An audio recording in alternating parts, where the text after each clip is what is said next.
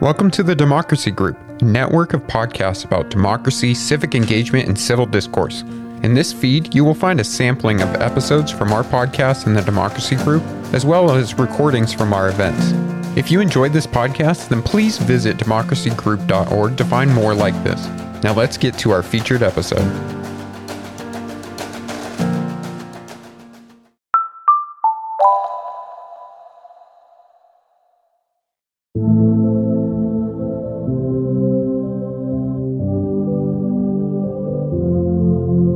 Folks. We are so glad that you're listening to Our Body Politic. If you have time, please consider leaving us a review on Apple Podcast. It helps other listeners find us, and we read them for your feedback. We are here for you, with you, and because of you. Thank you. This is Our Body Politic. I'm Farai Chideya. It is February, aka Black History Month, but in my family, Black History Month was every month. I was just going through things from a storage unit and found books including Zimbabwe Before 1900 and the Black Experience in America series. Those were soft covers on eras including Jim Crow and the end of Reconstruction. These were the things on the shelves in my parents' and grandparents' houses when I was a kid. I believe being rooted in blackness, understanding it both as a construct and real, because we humans make it real, shaped how I approach my career. I have spent decades studying how demographics, psychographics, and systems affect us all with big and measurable differences across races, regions, and wealth levels. We're also beginning the ramp up to the 2022 midterm elections this fall, and one of the super demographics in play is Latino voters. Politically, Latino is an umbrella term that describes both immigrants and people whose families have been in the U.S. for generations and often whose family line on this continent predates the United States itself. And then there are the differences across regions, states, and religions, plus a quarter of the U.S. Latino population is of African descent. We wanted to focus this week on the Latino vote in Florida, a state where exit polls showed a majority of Cuban Americans and nearly a third of Puerto Rican Floridians voted for President Trump in 2020. I spoke with Sabrina Rodriguez, Politico national political correspondent, and Fernand Amandi, president of the research firm Bendixen and Amandi International, and a political commentator with MSNBC. We wanted to talk about the Latino vote and their perspectives for this fall. Sabrina, welcome. Hi, thanks for having me. And Fernand, welcome. Hello, it's a pleasure to be here with you. So, I'm going to start with you, Sabrina. So, although President Biden won the majority of the Latino vote in 2020, former President Trump made gains with Latino voters across the country, particularly in South Florida. Um, what issues and tactics do you see both major parties using to reach Latino voters, particularly now heading into the midterms? Well, the reality is the amount of headlines that we've seen since 2020 having to do with Latino voters and the inroads that Republicans or specifically Trump made with them.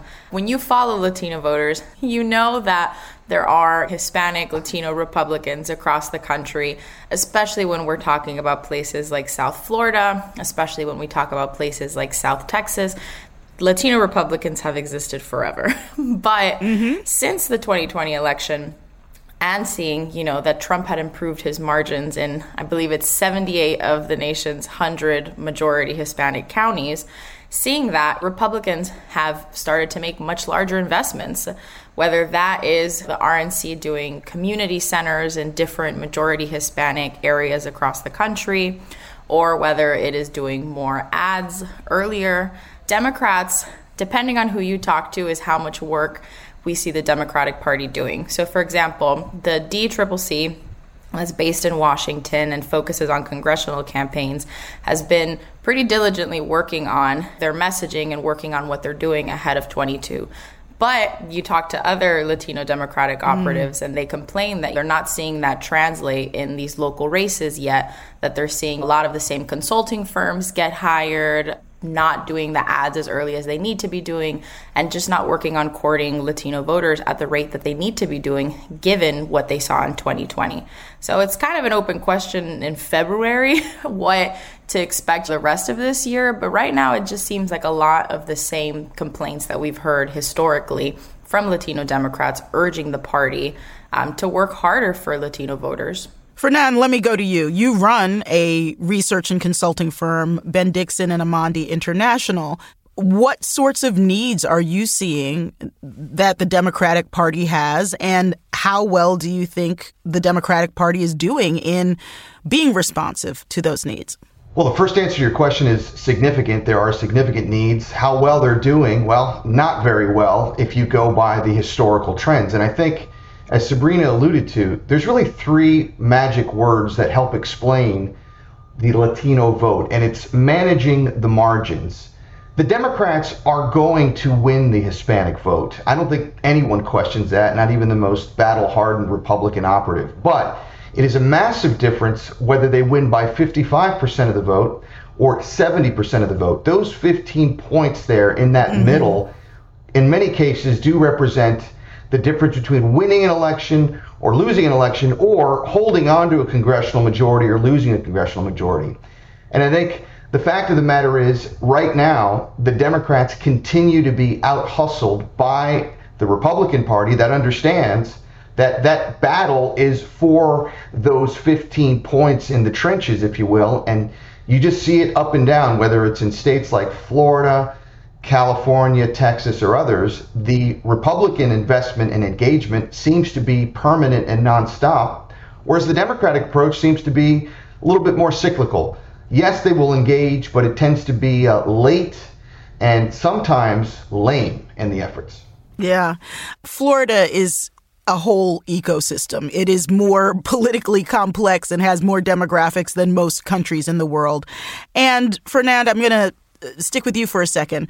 How do you see the chessboard for Latino voters in Florida specifically evolving? Um, and what does your research and polling tell you? I mean, I noticed, for example, that you are using the term Hispanic. We tend to use Latino. You've done a poll about how a lot of people who are Hispanic or Latino really don't like the term Latinx. There's even questions about that kind of verbal taxonomy. But how do you see the chessboard playing out with so many different ethnicities and national origins being a part of this umbrella? I mean, again, as you as you said, Florida is kind of its own uh, entity unto itself. But the truth of the matter is, while there are elements that unite the Hispanic community and the Hispanic electorate, they really are not a monolith, and there are nuances. There are different ways of engaging.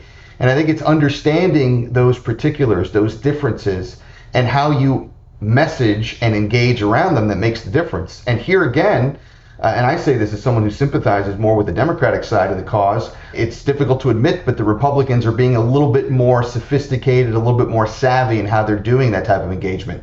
You allude to the word Latinx.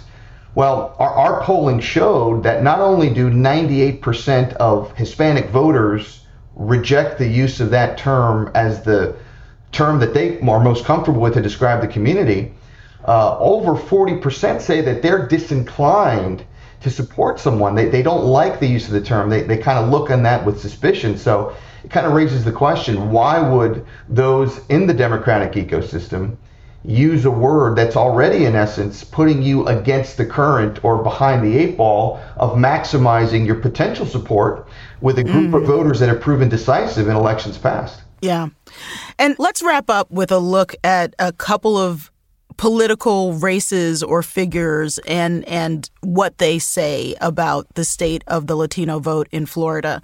I know this is a lot, so you know, pick off what part of it you want. I'm thinking of the key race, uh, U.S. Senator Marco Rubio, a Republican, versus the challenger, Representative Val Demings, a Democrat, um, and of course, Florida Governor Ron DeSantis, who may be pre rolling towards a run in 2024.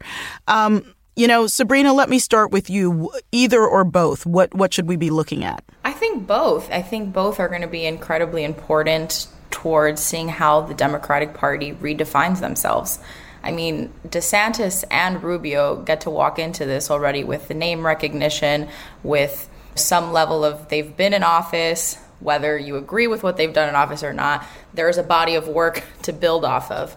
Val Demings, although she has been in Congress now for years, still has to, and when we're talking specifically with Latino voters, define herself. Um, and she's going to have to define herself against a Cuban American Republican. So I'm curious to see how that's going to go. When it comes to the governor's race, I'm very curious to see how the different Democratic candidates that we have already, you know, what exactly they're going to be doing to redefine themselves. All of them have come out, for example, late last year, there was a decision from the Biden administration that affected Colombia. I mean, it had to do with, we could get into all the nitty gritty of it, but it just had to do with a decision that was unpopular with at least some percentage of Colombian Americans.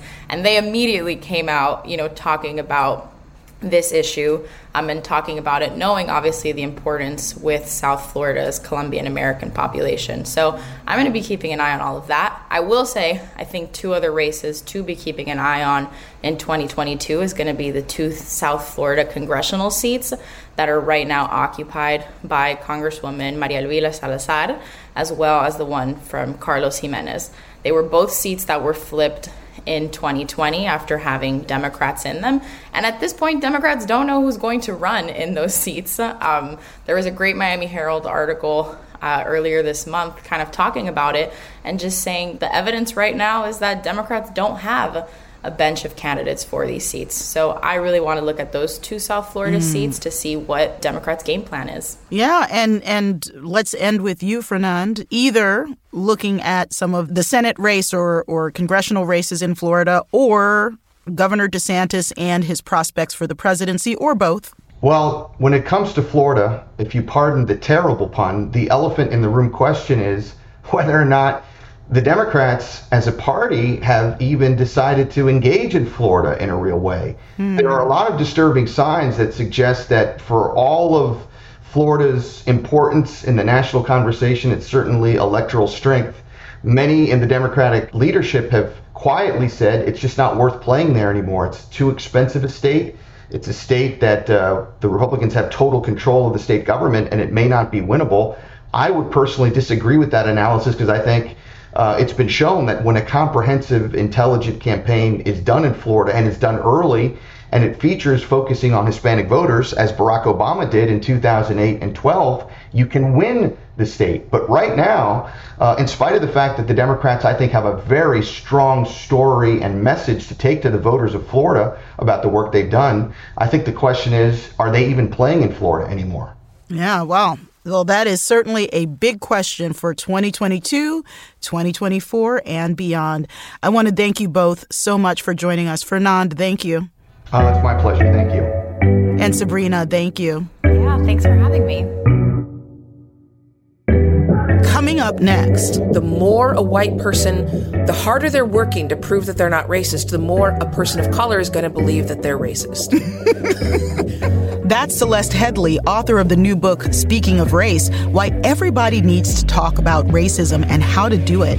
Plus, Sipping the Political Tea, the latest on the new Supreme Court vacancy and President Biden's plan to nominate a black woman justice. That's on Our Body Politic.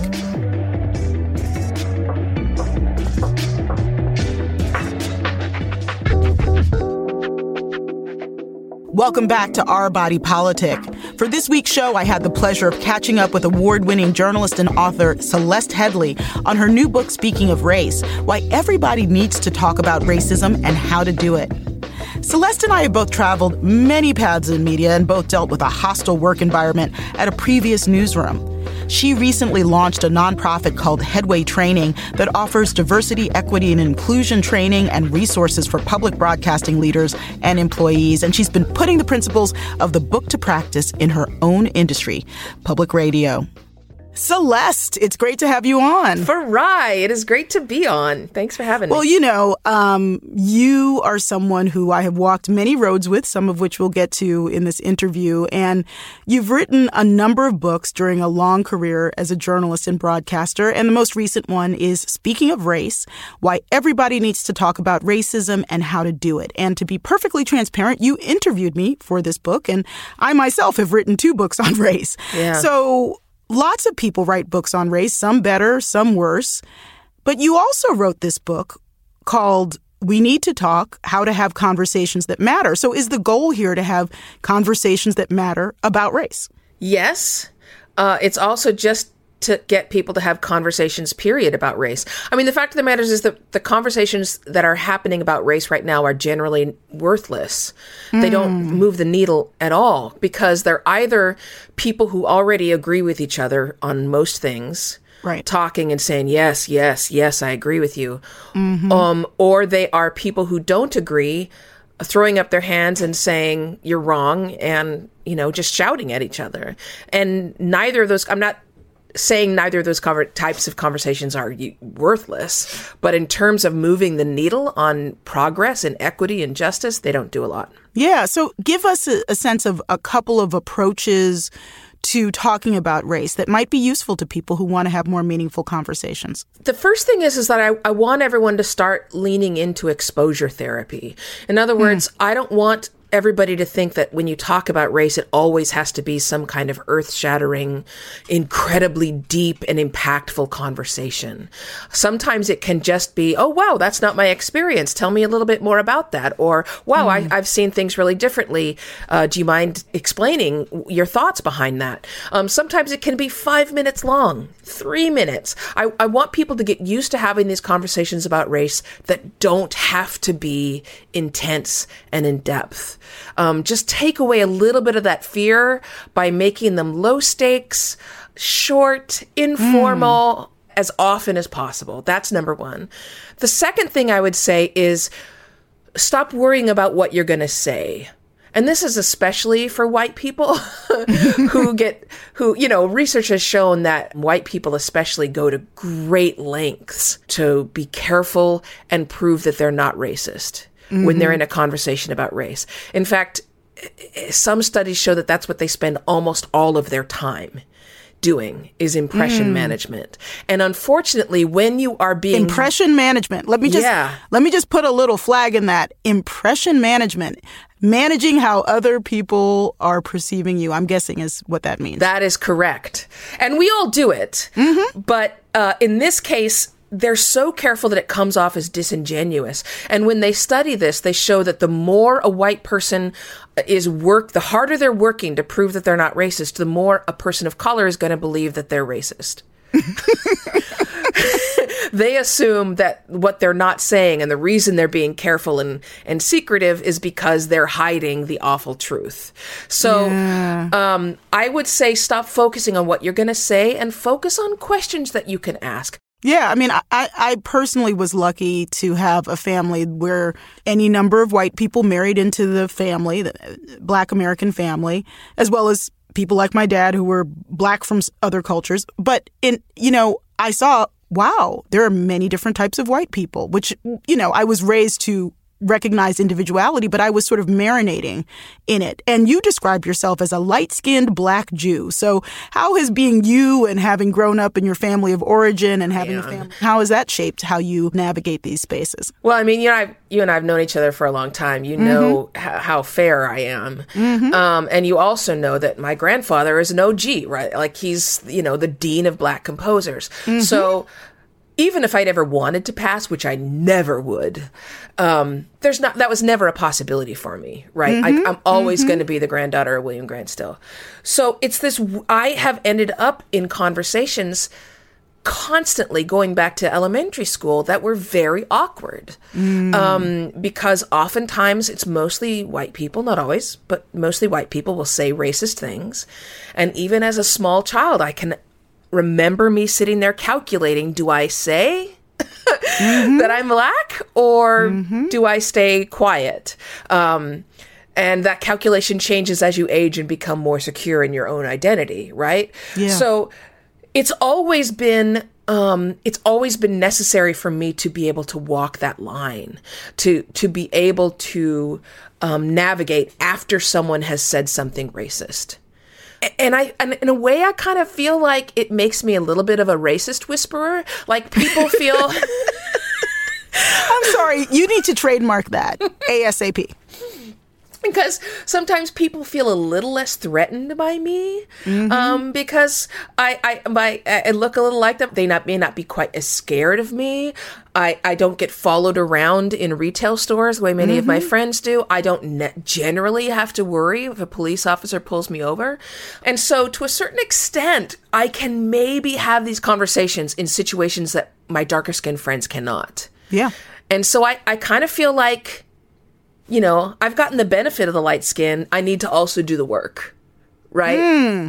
And we should just really be clear that you're someone who has taken great risks to do deep, deep, deep work, particularly in public media around race and media. And you and I both were involved in the cluster of um, hostile work environment at WNYC in the past, but now you have been really engaging on structural change around race in public media. And I know it can't be easy. So tell us a little bit more about that work.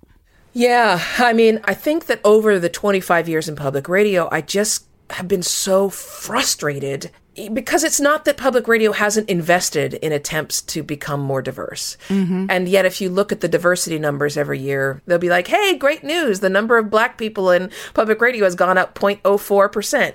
And we have seen a, a recent exodus of, of Yes. people who were at the mic, including Audie Cornish. Yeah, so I just wanted to I just wanted to be the one going, "Hey, can we just be honest and say that all of these things that we keep doing don't work?" Mm. Can can we be clear that if it, it just because it's making you feel good and feel like you're part of the solution doesn't mean it's true. So I launched a, a nonprofit. We have our 501c3 status called Headway. We focus on three things. One is that we have a monthly meeting with guest speakers every month, and it's a place for uh, people in public media, especially those of color, to come and network and share ideas and get support um, and also learn. Um, we also do interventions, direct interventions in workplaces that are struggling with issues of equity and justice and fairness. Um, and those are going really well. And the final thing, and we just had our first uh, training session of, of certifying facilitators. I want to disrupt this model of using diversity consultants or even needing a diversity department at your company. Because if you have a diversity department, you're already failing. Hmm. I'll say that right now. If diversity and inclusion are not already so codified and, and buried into your company's policies and procedures that you actually need a separate department to oversee that, then something's already going wrong.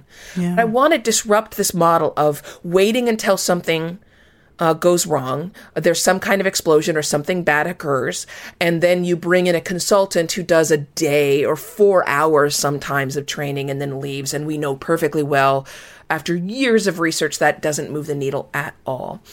You know, I could talk to you all day and you'll have to come back, but I want to go to something completely different before we let you go.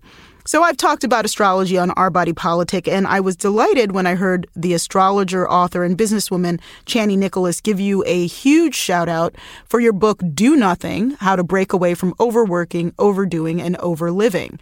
So, you know, we're in the middle of this huge mental health crisis in the pandemic.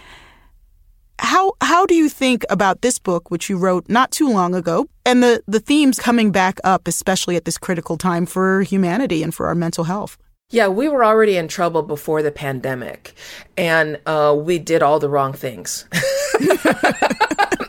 I mean, I don't, I don't know what to say about that. We started having more meetings. Managers decided they needed to be more overbearing in terms of watching everybody instead of understanding that everyone was going through trauma and giving people some breathing space. And another thing is that we weren't prepared to work from home. For those who are hmm. privileged enough to be able to work from home, So give us one concrete thing to walk away with from Do Nothing that might help us center. You know, you just have to find time in your day to get away from the screens. You can take a walk for five or 10 minutes.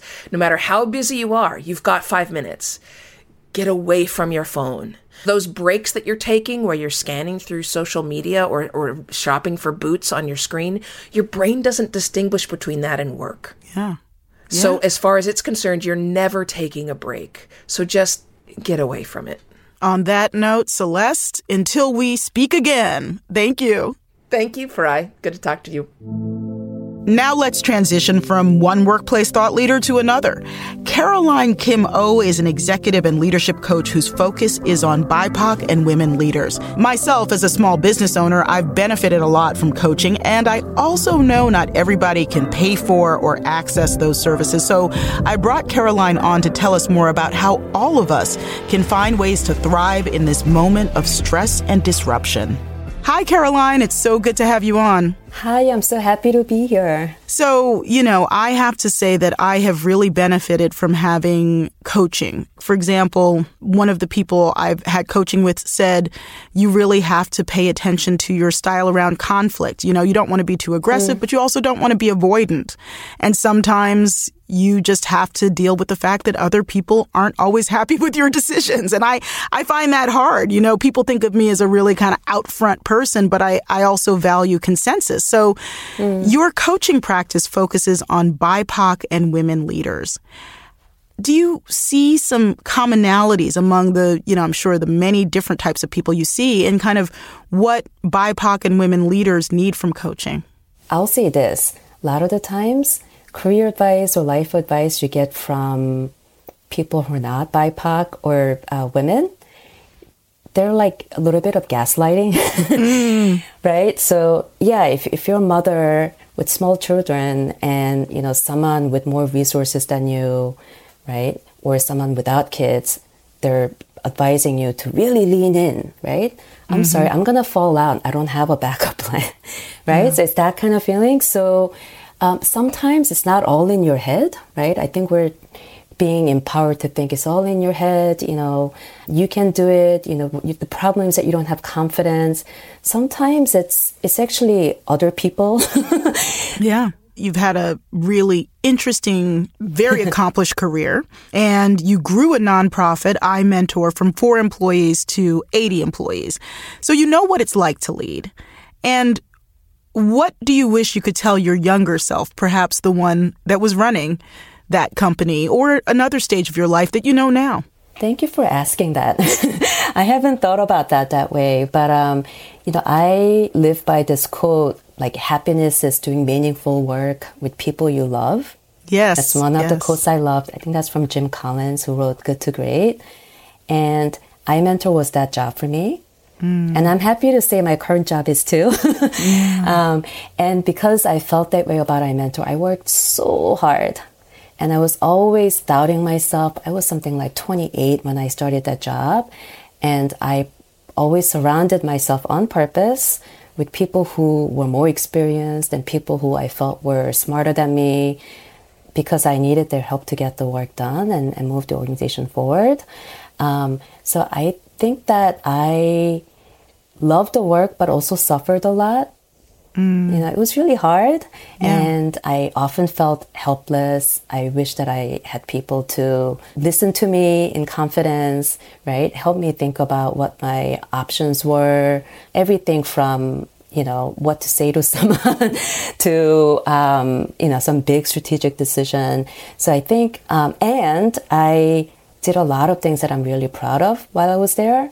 But I also made like I mean, just as many stomach cringing mistakes while I was there, right? I think I would say, you know, you're doing the best you can, right? And it's gonna be okay. mm. and you're doing really, really well. Mm-hmm. I think those are the three things I would say. Yeah, I mean that's something that our our our younger self and our self today needs and wants to hear. But sometimes it can be really challenging. You know, Speaking of challenging, I saw a video mm. you did recently, um, interviewed by Bloomberg News about burnout. So, mm. this far into the pandemic, I think almost everybody experienced some form of burnout. So, what do you think companies can do or think about as so many employees have much steeper caregiving responsibilities than in the past? Being more generous with days off, yes. helping employees figure out how do I get these things done or delegate or stop doing so that I can actually take my days off, whether it's vacation days or sick days or mental health days. You might have noticed that a lot of companies and even nonprofits were closed between Christmas and New Year's this year, or even two full weeks. Um, that used to be like a special thing, right? Yeah. Um, and this year, I really noticed a lot of companies were doing that for their employees. I've also seen some return or at least normalization of sabbaticals, mm. which you never really heard outside of academia. But more companies are making that a thing. So it's been nice to see those efforts. But what I think ultimately needs to happen if this continues is companies being super honest about the goals too. Mm-hmm. At some point, right? Like I was saying this to a client the other day. Um, if you're trying to, you, if you've envisioned like a great dinner party, right? And that's the vision you have for the company or whatever the work it is. And you check out the refrigerator and you have very few ingredients, right? You go to the store, there are very few ingredients. So basically, number of hours and amount of energy people have to work is very limited right now. Mm. So then something has to happen, right? If you're unable to procure more things, right? Doesn't matter how great your cooking skills are, you're not going to have this original dinner that you envisioned. So what changes, right? Well, before we let you go, I mean, obviously, not everyone can have a coach. It it's not free, and nor should it be. For someone who's not able to access a one on one coach, leave us with a thought or a resource or someplace that they can think more about how to incorporate some of this intentional thinking into their life. Sure. I think the biggest gift you can give yourself, if you can't, and that's not coaching, the biggest gift you can give yourself is gift of time and mm. space right? So setting up, scheduling regular, intentional time to sit with yourself. It's like the types of meetings you would have with a team, high functioning team, right? Daily check in, like weekly meeting to think about your priorities for the week. What do I need? Every month thinking about, is this still important to me? What's working for me? That kind of space will give you more full access to all the things you already know and have you could be talking to a lamppost about uh-huh. these things, and that will help you. So do that. I love that. Well, Caroline, thanks for spending some time with us. Thank you Appreciate so it. Thank you. Coming up next. Joe Biden has like a plethora of riches. I mean, he has so many qualified black women to choose from who have really solid CVs. You're listening to Our Body Politic.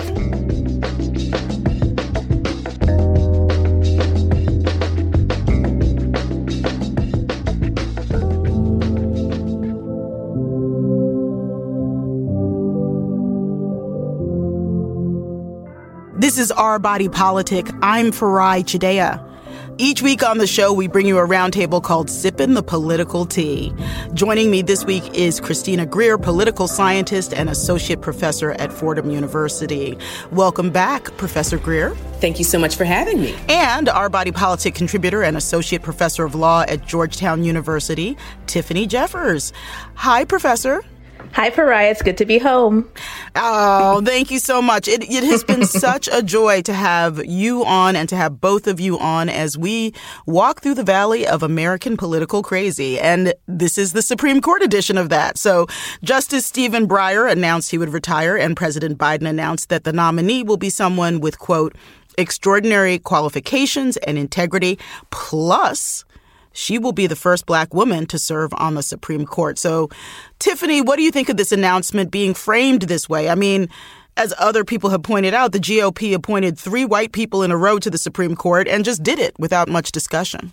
Right. The implications of framing the black woman nominee as extraordinarily qualified with integrity as if it's a caveat that only these few people we had to search far and wide mm-hmm. to find these qualified, extraordinary black women judges and lawyers to potentially nominate to the Supreme Court. This is not an exception. Black women are de facto extraordinarily qualified in everything we do. And so I think it's an interesting framing. It's not lost on me that they go try to go above and beyond in the narrative just in identifying that this person is going to be black. Yeah, I mean, Christina, how do you look at this positioning? On the one hand, this is something, you know, one of our first episodes on Our Body Politic, like you know, gosh, uh, like 13 months ago was really on the prospect of, you know, getting a black woman on the Supreme Court. So this is an important topic. But what do you think of the framing? Yeah, the framing is complicated because, you know, for so much of the baseline, the baseline is white maleness right? So when we talk about nominating someone, if it's not a white male, then all of a sudden we're doing diversity hires and affirmative action. Mm-hmm. I think Joe Biden's being deliberate in saying black woman because he knows who delivered the presidency for him. He knows who the base of the Democratic Party will be. And we've also never had a black woman. So the same way that Ronald Reagan said that he wanted a woman and nominated Sandra Day O'Connor, the same way that Donald Trump said that he wanted a woman to replace RBG and he nominated Amy Coney Barrett with a very thin resume, to say the very least. You know, as Tiffany said, Joe Biden has like a plethora of riches. I mean, he has so many qualified black women to choose from who have really solid CVs. I think the main thing that I'm actually thinking about for Farai during this framing is to check in with a lot of my professional friends who have nothing to do with SCOTUS, but all of us have heard these same conversations when either we were applying for jobs or we were on committees where there was ever a conversation of hiring someone who wasn't a white man, and especially if there's a conversation about hiring a woman of color, especially more specifically a black woman, and all of a sudden everyone starts wringing their hands about qualifications qualifications mm-hmm. and we mm-hmm. don't want to lower standards. And we've heard it all before. And so I, I think my biggest thing is just making sure that energetically I am holding space for other black women, especially younger black women who are dealing with this for possibly the first time. And it's it's psychologically really hard to constantly hear that you're not good enough, knowing good and well we have, you know, triple the resume of half of the people who sit next to us uh, in a lot of these spaces. And and so Tiffany, what is the actual sort of implicit resume of a Supreme Court justice. There's always, you know, the baseline qualifications, but there's mm-hmm. the patterns people are expected to follow. You know, Ivy right. League Absolutely. credentialing has yep. been important to many people. So, what's the typical path, and are we seeing some new opportunities to reevaluate that with this nominee? That's a great uh, question, Farai. There is absolutely an implicit path to the court. And as you mentioned, it includes being Ivy League educated primarily for law school, but also sometimes for undergrad as well. You usually work at a big law firm, a large law firm, and end up being a partner at a large law firm. You've previously clerked for one or two or possibly three federal judges at the trial level, the district court level, at the Court of Appeals, and possibly at the Supreme Court. You've possibly been a public service employee, but only at the highest levels of the Department of Justice justice and only as a prosecutor. There are no defenders on the court. And I think that's really the implicit package is it's this person who has gone on this path. Yes, there's whiteness, but even outside of race, all people really, for the most part, have gone through Ivy League education, done these clerkships, which only stem from being educated in the Ivies, and then go on to big law, you know, and so that's the implicit path. And we do see some of the candidates that are being talked about have a bit of a different background mm-hmm. with being educated at state schools and being public defenders in their practice career, being state judges, which is something that you don't often see someone being elevated to the Supreme Court serving as a state judge. You have Supreme Court justices that served as federal judges, but that state contingency is often overlooked. And so there is a bit of diversity in background that's inclusive of this list that's being touted in media. Christina, let's talk about one specific judge who actually very much links to what Tiffany was just talking about. So there's a U.S. District Court Judge J. Michelle Childs, jurist from South Carolina, uh, Representative James Clyburn is, uh, you know, really championing her. Um, and interestingly, Republican Senator Lindsey Graham supports Childs. And so Representative Clyburn said that Childs, being educated outside the Ivy League, being raised in a single parent household, both give perspective that the court's been missing. What do you think of this, you know, strategy of kind of laying out that case and how much influence does Representative Clyburn have? Oh, I think we're seeing just how much influence Representative Clyburn has. I mean, when we think about senatorial courtesy uh, and presidents, you know, working with senators uh, of their party from particular states when they're thinking about nominations, because it's the Senate that confirms Supreme Court justices. Members of the House don't really have much power in the you know in the past. It's like thank you mm-hmm. for your mm-hmm. contribution, but you know you're not a vote. And so the fact that Clyburn, who's a Democrat, lives in a state with two Republican senators, and he's championing J. Michelle Childs, and has thus far gotten Lindsey Graham pretty much on board, and Tim Scott, you know, he's he's a wild card. Uh, he may, but he may not. Um, he's definitely voted against African Americans before, uh, so we we should not assume that he would vote for Biden's nominee. But region matters. And so I, I think that, you know, having the two senators in lockstep saying, just as Tiffany alluded to, the the importance of a public education, which, you know, the, the running joke is Supreme Court justices, either they went to Harvard and Yale or Yale and Harvard.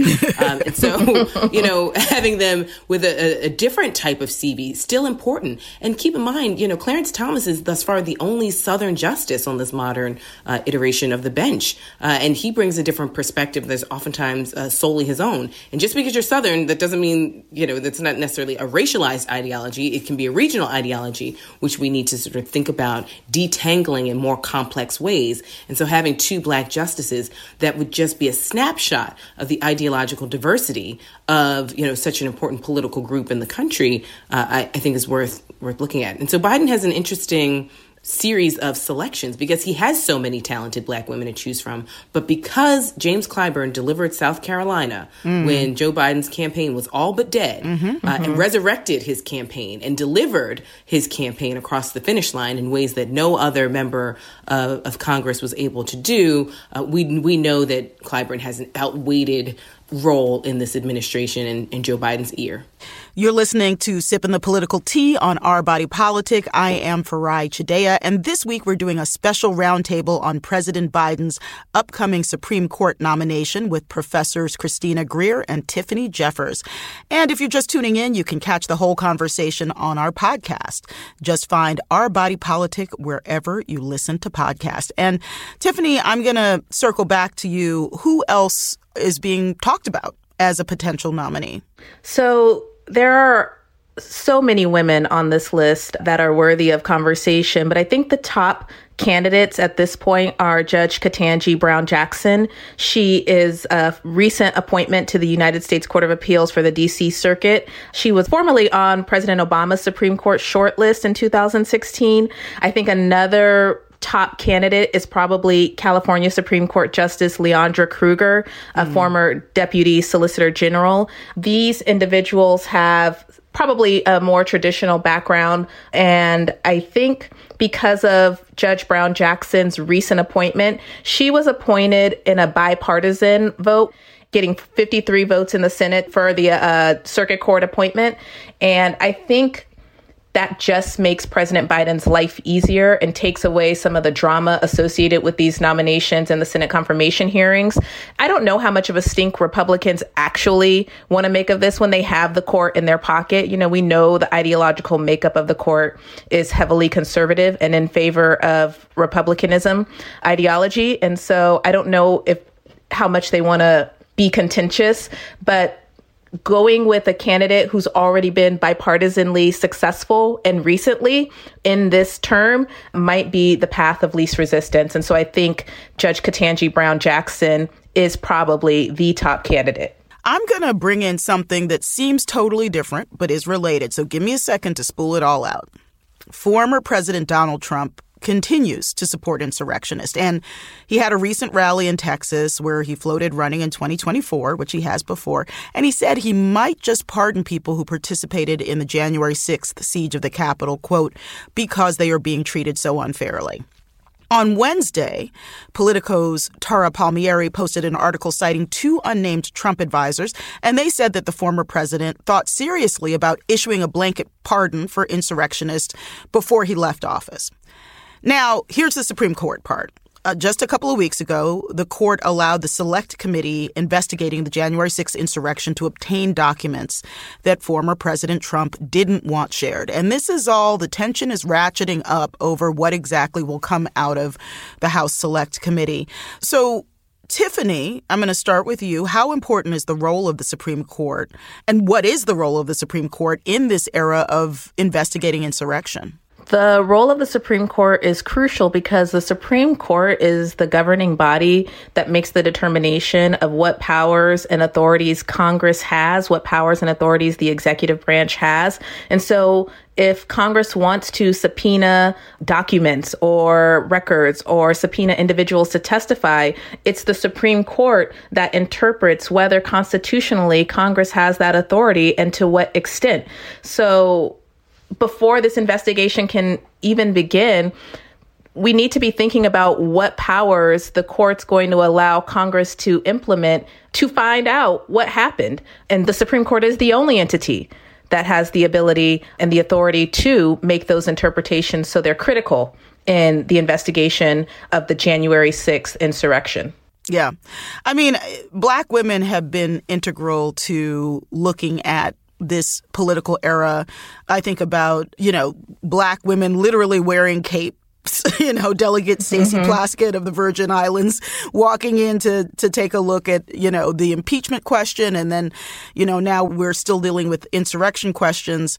Christina, what kind of influence do you think a black woman sitting on the court might have, not so much for anything pegged directly to January 6th, but as we look at the structures of democracy, which are faltering. Yeah, I mean, like, listen, we know that there's a wide swath of diversity within black women as well. Mm-hmm. Uh, lucky for us, the types of black women that Joe Biden is floating and the, the women that Tiffany just laid out for us seem to have an ideological leaning that is more in lockstep with a majority of black women uh, based on, on polling data, but also they seem to have an understanding of the world that is equitable and fair and, and sort of in an abundance mindset, if we want to sort of be mm-hmm, a little mm-hmm, more hippy mm-hmm, dippy, yep. as opposed to a scarcity mindset and taking everything away from people. So as different uh, issues come before the court. All of these, all of these issues relate strictly back to democracy. So whether or not a woman has a right to choose autonomy over her body, that is a real question of like, can we be equal citizens in this country? Right? When we think about uh, whether it's policing cases or brutality cases, these are questions: Can immigrants and Black people and people of color ever be full citizens in this nation? You know, even if we're thinking about the environment, and we see that the, the court has had cases where it's just like, oh, let companies you know, rob and steal. You know, it's like I've got to I've got to drink out of a paper straw because a massive billion dollar corporation doesn't feel like doing their fair share. And so this all of a sudden relates back to larger questions of democracy mm-hmm. and how we we relate to one another as a collective. And so I'm hopeful that at least the names that, you know, Tiffany has, has laid out for us and that Biden is floating around, these women, if we look at past precedent, they seem to look at this nation and some of the ideals of this nation as way more inclusive inclusive than a lot of the members who are currently on the court, a lot of the members who uh, were nominated under Donald Trump uh, and past Republican presidents. Tiffany, there is both hope and fear that this appointment could affect real change in the fight for social justice. Are we asking too much of one justice who we don't even know who's going to be nominated and and so many people are already pinning both hopes and fears on this this future seat holder on the Supreme Court. That's a lot of pressure. It's a lot of pressure. And what's important to remember is that this is a lifetime appointment. And so, even if in the narrow scope of time we don't see immediate changes, it's the long term that we should be hopeful for with this appointment that the makeup of the court at some point is going to change and shift to a more purposivism ideology, meaning the court will interpret the Constitution in a way that works with the people as we live and exist in society today, not as they existed when the Constitution was originally written. And so I don't think it's too much to hope that this candidate, that this nominee, whoever is appointed and confirmed, stays true to the purposivism ideology in making this world better for people that exist now. We don't believe, I don't think people are asking this individual to do anything single handedly. I don't think the expectation is that this person literally dons a cape and changes the law. I don't think that's the expectation. But we do have hope. And Christina, what's your perspective on, you know, kind of the pressures, hopes, fears that are being put onto one person? I'm excited uh, to see Black brilliance on display. I am preparing for some of the dregs of our nation to show their ugly head. I mean, I know that, you know, someone's going to contact the, that should be a whole spin-off of the team. dregs of the nation. dregs of the nation, right? I'm not going to call them, you know, whatever, but the dregs. Because, you know, I know that they're going to ask someone's third grade teacher, well, how was she in class, really? You know, I mean, they're going to pull up. It's like, insubordinate. Well, she did not exactly, sit in the corner. It's like your husband's second cousin's ex-wife's sister's brother-in-law got a speeding ticket. So that's a reflection on you, right? And so we know these things because we've we've actually had enough. Yeah, it's already exactly, it's already and, happening. and we know that the I Obamas had to be almost perfect, which to me is not equality. Um, and so thus far, we're going to see a woman who will have to be almost perfect um, to to make it onto the Supreme Court, and then hopefully in decades to come, if our if our nation still stands. Um, we'll we'll be able to be as mediocre as as all these other guys that we've had to sit next to our entire careers. Well, there you go. We're going to leave it there. Tiffany, thanks so much. Thank you, Farai. And Christina, always great to have you on. Thank you. Thank you so much, ladies. Thanks for listening to Our Body Politic. We're on the air each week and everywhere you listen to podcasts. Our Body Politic is produced by Diaspora Farms. I'm the executive producer and host, Farai Chideya. Jonathan Blakely is co executive producer. Bianca Martin is our senior producer. Bridget McAllister is our booker and producer. Emily J. Daly is our producer, and our associate producer is Natina Bean. Production and editing services are by Clean Cuts at 3Cs. Today's episode was produced by Lauren Schild and engineers Harry Evans and Mike Gaylor. This program is produced with support from Craig Newmark Philanthropies, the Charles and Lynn Schusterman Family Philanthropies, Democracy Fund, the Harnisch Foundation, Compton Foundation, the Heising Simons Foundation, the Be Me Community, Katie McGrath and J.J. Abrams Family Foundation, and from generous contributions from listeners like you.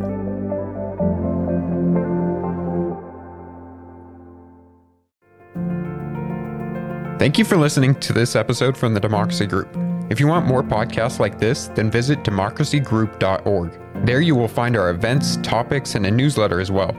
So head on over to democracygroup.org.